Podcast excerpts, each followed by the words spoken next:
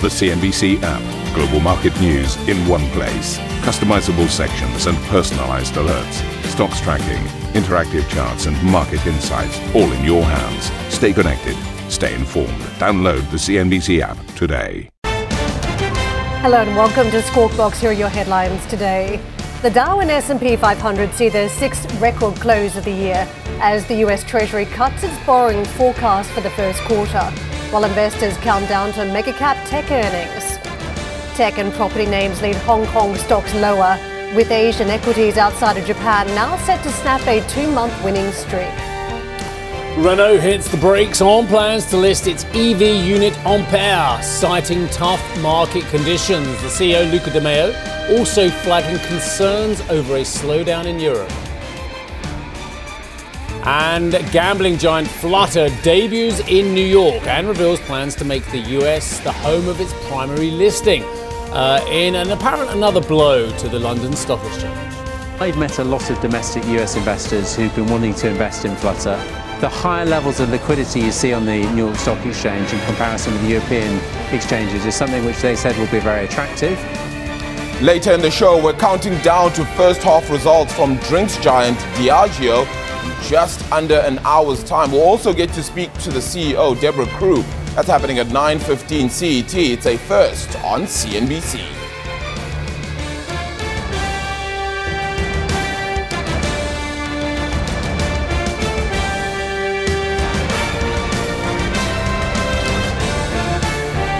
Numbers rolling through from BBVA today, the Spanish bank uh, producing a Fourth quarter net profit of 2.06 billion euros, slightly above expectations on that line. The net interest income, 5.25 billion euros.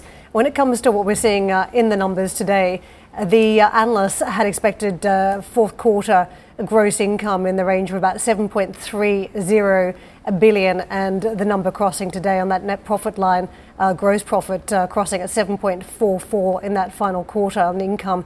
In terms of what we're seeing on the uh, trading income for the full year, we're at 2.18, uh, 2.18 billion euros. The net interest income, 23.1 billion. So uh, clearly a huge win from the interest rate story uh, as NIMs have been bolstered here across the course of the trading year.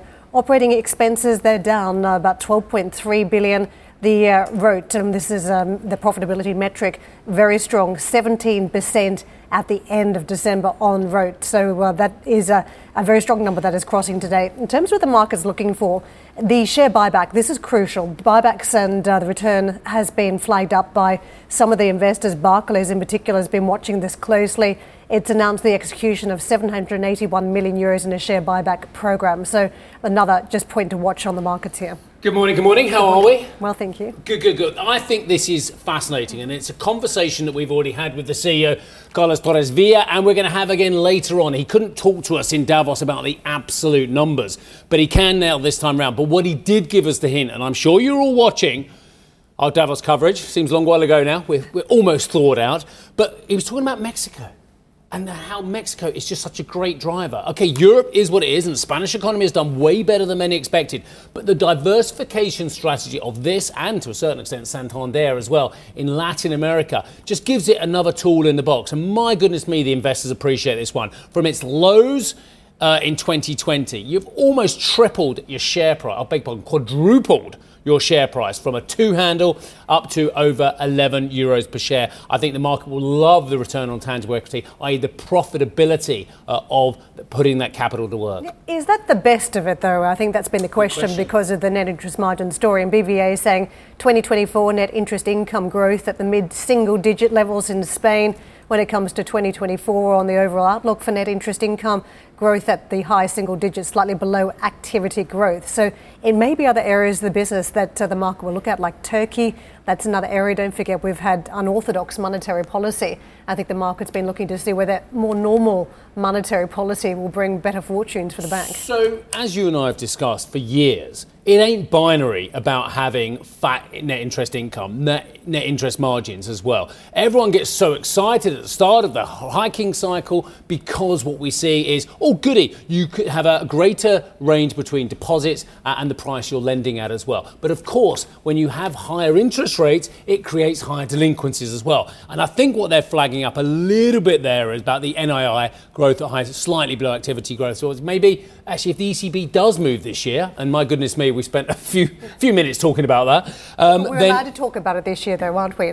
Last year was too early to talk about well, rate cuts from the ECB. Apparently. from Madame Lagarde, it's too early to talk about cuts anyway. But you never know; there might be something in the summer.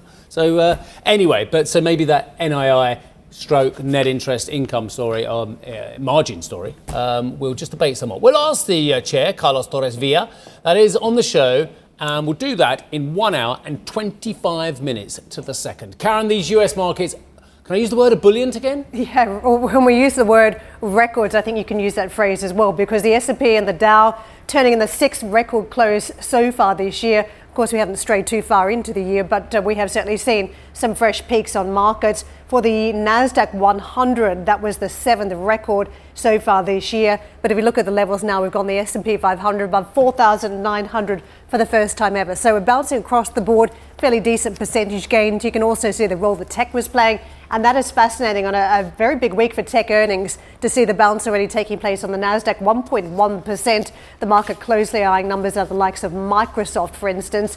The AI story has been uh, generating not just a lot of hype, but also a huge amount of uh, returns that you're seeing on particular handful of stocks. The question is whether that's going to translate by the end of the week as investors get the show and tell season. Let's take a look at treasuries. A lot of big events playing out for the treasury market, namely, of course, uh, the amount of new debt issuance that's coming.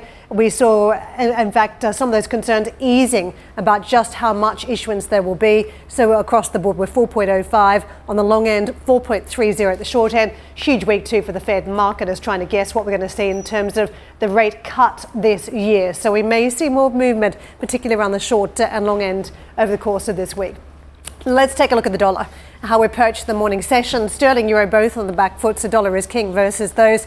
127.06 uh, is the level on cable. We're 108.23 on euro dollar. To WTI and Brent, uh, fairly significant moves over the course of the trading month. So far, up about 7 odd percent on both WTI and Brent. A lot of geopolitical concerns, and we're still watching the development, developments in the Middle East as to what type of retaliatory action we could see from the Americans after the death of three service members over the weekend. What we've got this morning, another push high, about half of a percent on both trades. Well, Hong Kong equities are under pressure for a second day in the wake of Evergrande's liquidation order. Let's get out to JP Ong for more on this. JP.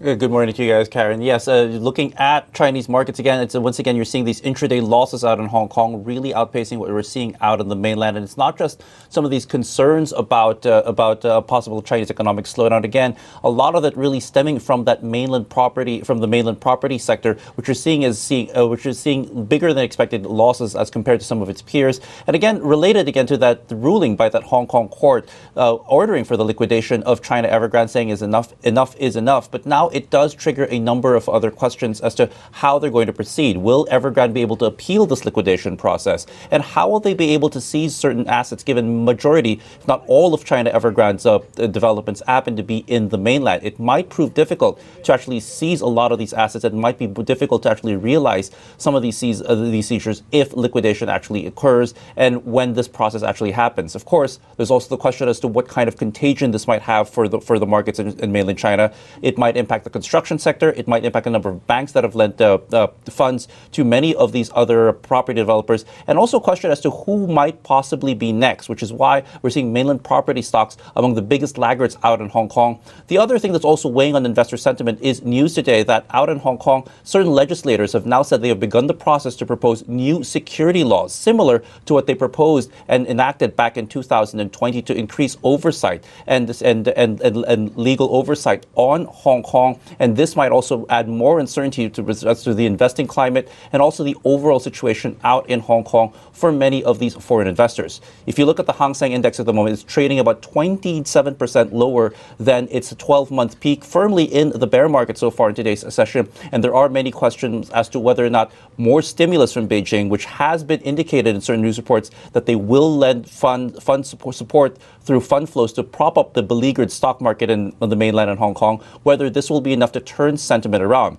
But there are questions as to what the business policy, the regulatory environment is in Hong Kong. And on top of that, you also have these worries about the property sector after China Evergrande, which had over $300 billion in overall liabilities, seems to have at least uh, uh, been ordered to wind up and liquidate. And whether there's contagion, whether or not there are other property developers that might be next, is a big worry, at least for many investors focused on this territory. Back to you guys in Europe. JP, I'm really fascinated about the psychology of investors in Hong Kong at the moment. You can stop people short selling, you can encourage some state owned institutions and pension funds to uh, top up holdings, but you can't make retail investors and private investors more generally, you can't make them buy the market as well. So, A, what's going on with the psychology of the, the independent sector? And B, what about volumes as well? I think it's a key indicator when people start thinking, oh, I'm getting more excited about the market. You tend to see greater activity levels. Psychology plus volumes. Any uh, thoughts, sir?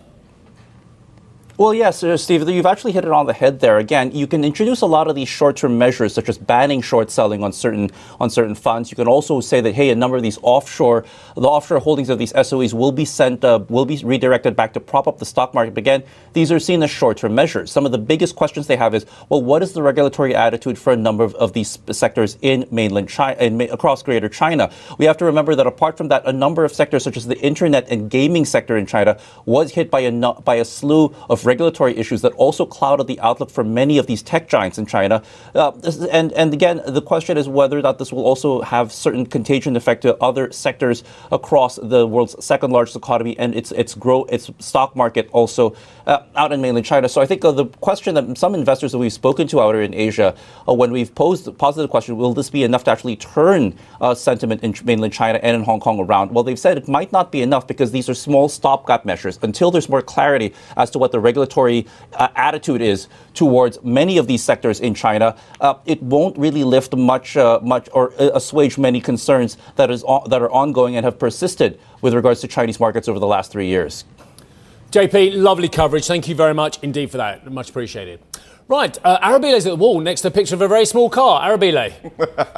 well, Steve, coming up on the show, it's an IPO no go. Renault reversing its decision then to list its EV unit Ampere. But will that actually derail and even deflate Luca De Meo's turnaround plans? We'll discuss that next. Plus, Alphabet, Microsoft, they're kicking off the quarterly results then for the Magnificent Seven. After the bell today, our resident tech expert, Arjun Kharpal, will break down what to watch out for.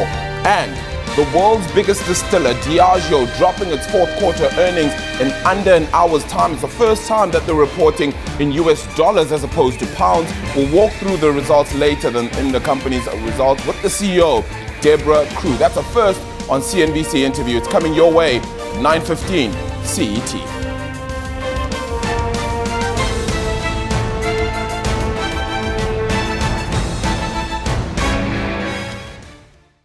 Ambition to me is about doing better. I think ambition creates a pathway. The best advice I can give someone starting off a career is don't have a career, have lots of careers, try loads of different things. Talk to people and put your ambition out there. I don't feel that I've hit peak ambition because it's a learning journey. CNBC is where ambition meets opportunity. What does living ambitiously mean to you? Hear it from our CNBC anchors, reporters, and global business leaders on CNBC.com.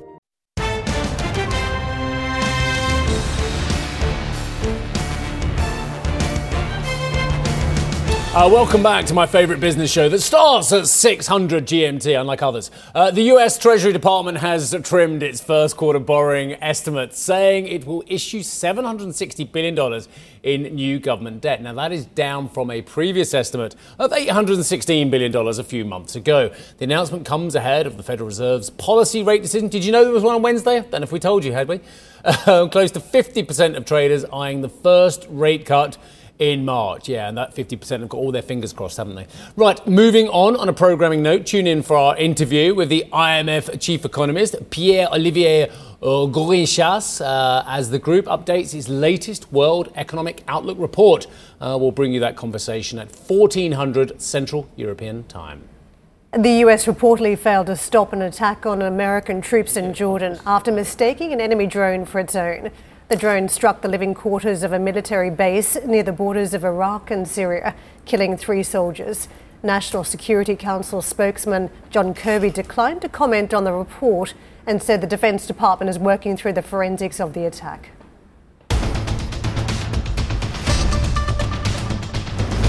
Baker Hughes has announced fresh hydrogen milestones in the advancement of its energy transition strategy.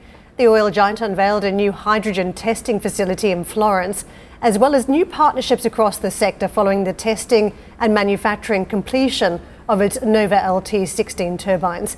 Let's get out to Dan for more. Dan, good morning. Good morning to you, Karen. And who better to walk us through all of the developments on the ground here at the Baker Hughes annual meeting than Mr. Lorenzo Simonelli himself, the president and CEO of Baker Hughes. He joins me live here on the ground. Lorenzo, great to see you and thanks for joining me today. Great to be with you. Thanks a lot. So, first of all, let's talk about the conference. What are some of the key themes and talking points coming out of this year's big event? This year is really about how we continue to take energy forward, and the theme of the conference is energizing change. Last year was about balancing momentum, the energy trilemma. Now it's about how we use this decade to really drive efficiency. We know that we've got to decarbonize the energy mix, and that's the way in which we're going forward through the technology we provide at Baker Hughes. So this event allows us and our customers to talk about the partnerships, the new technology introductions, and really talk about the technology as we go forward. And one thing you said yesterday on stage, which you've been very consistent about, is the fact that there is no energy transition without technology and innovation. One of the things you've announced here is this new hydrogen testing facility. So, walk me through some of the key initiatives there. Well, we definitely see the energy mix evolving, and there's a need for all of the above. So, when we look at CCUS, geothermal, clean integrated power solutions, nuclear, renewables, and hydrogen. We think hydrogen will play a role as we go forward in the energy mix. It's been utilized in the past, and we're investing in hydrogen technology. We're already active in several projects around the world, in NEOM in the Kingdom of Saudi Arabia, also in the US developments, and we partner with several companies. And today, we continued our investment by launching and unveiling our hydrogen testbed here in Florence, which is a state of the art facility. And we have 100% hydrogen ready gas turbines that are already equipped and ready to go. Okay, so look, that's going to be absolutely fascinating to watch, and hydrogen we know is probably going to play a bigger role in the global energy mix moving forward as well as we accelerate and move through this transition. But I also wanted to ask you about some of the other big headlines that we saw coming out of the conference yesterday. Were you convinced by Assistant Secretary Crabtree's comments and perhaps his work to ease fears among the European producers here about this US plan to pause export permits for US LNG? We see natural gas playing a key role in providing energy security, affordability, and sustainability, and LNG is a key aspect of that. As I mentioned yesterday, we're disappointed by the pause in the export licenses. At the same time, we don't think it will stop the continued growth of natural gas and LNG. And I think the administration will go through its required process, and I hope they come to the right conclusion at the end.